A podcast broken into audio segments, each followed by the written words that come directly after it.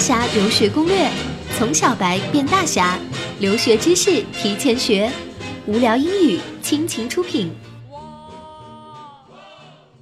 Assignment 和 presentation 有什么区别？Paper 和 essay 又有什么不同？今天大白就来给大家讲讲这些花样繁多的留学作业到底有什么区别。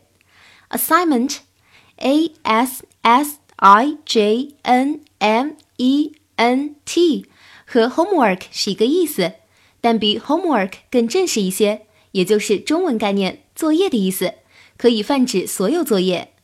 Project，P R O G E C T 指的是整个项目作业。是 assignment 的一种，一般由 group 小组一起完成的。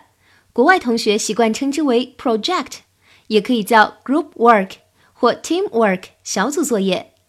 Presentation，p r e s e n t a t i o n，就是演讲，是每个留学生必须要经历的一种作业。它需要用 PPT 做口头演示。内容是你要做的 report 或 research 调查报告里面涉及到的内容和结论简要，用边讲边展示的方式完成。essay 英国人说的更多，一般指很短的论文或简单的课程作业，通常只有文献综述和对文献的批判分析，可以没有独立的数据和实证，即便有也是简化的，可以没有完整的数据或文献。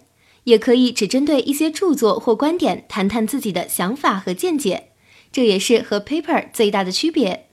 而 paper，p a p e r 这个词，美国人说的更多，指的是在校期间为某一门课程或者某一个具体研究领域写的比较学术的论文。常见的类型有 research paper 研究论文，term paper 学期论文和 course paper 课程论文。第一个 research paper 研究论文是留学生平时做的最多的一种作业，需要通过对已发布的学术性文章进行搜索研究。然后是学期论文 term paper，学期论文是写原创作品，详细讨论一个话题，通常是在期末交。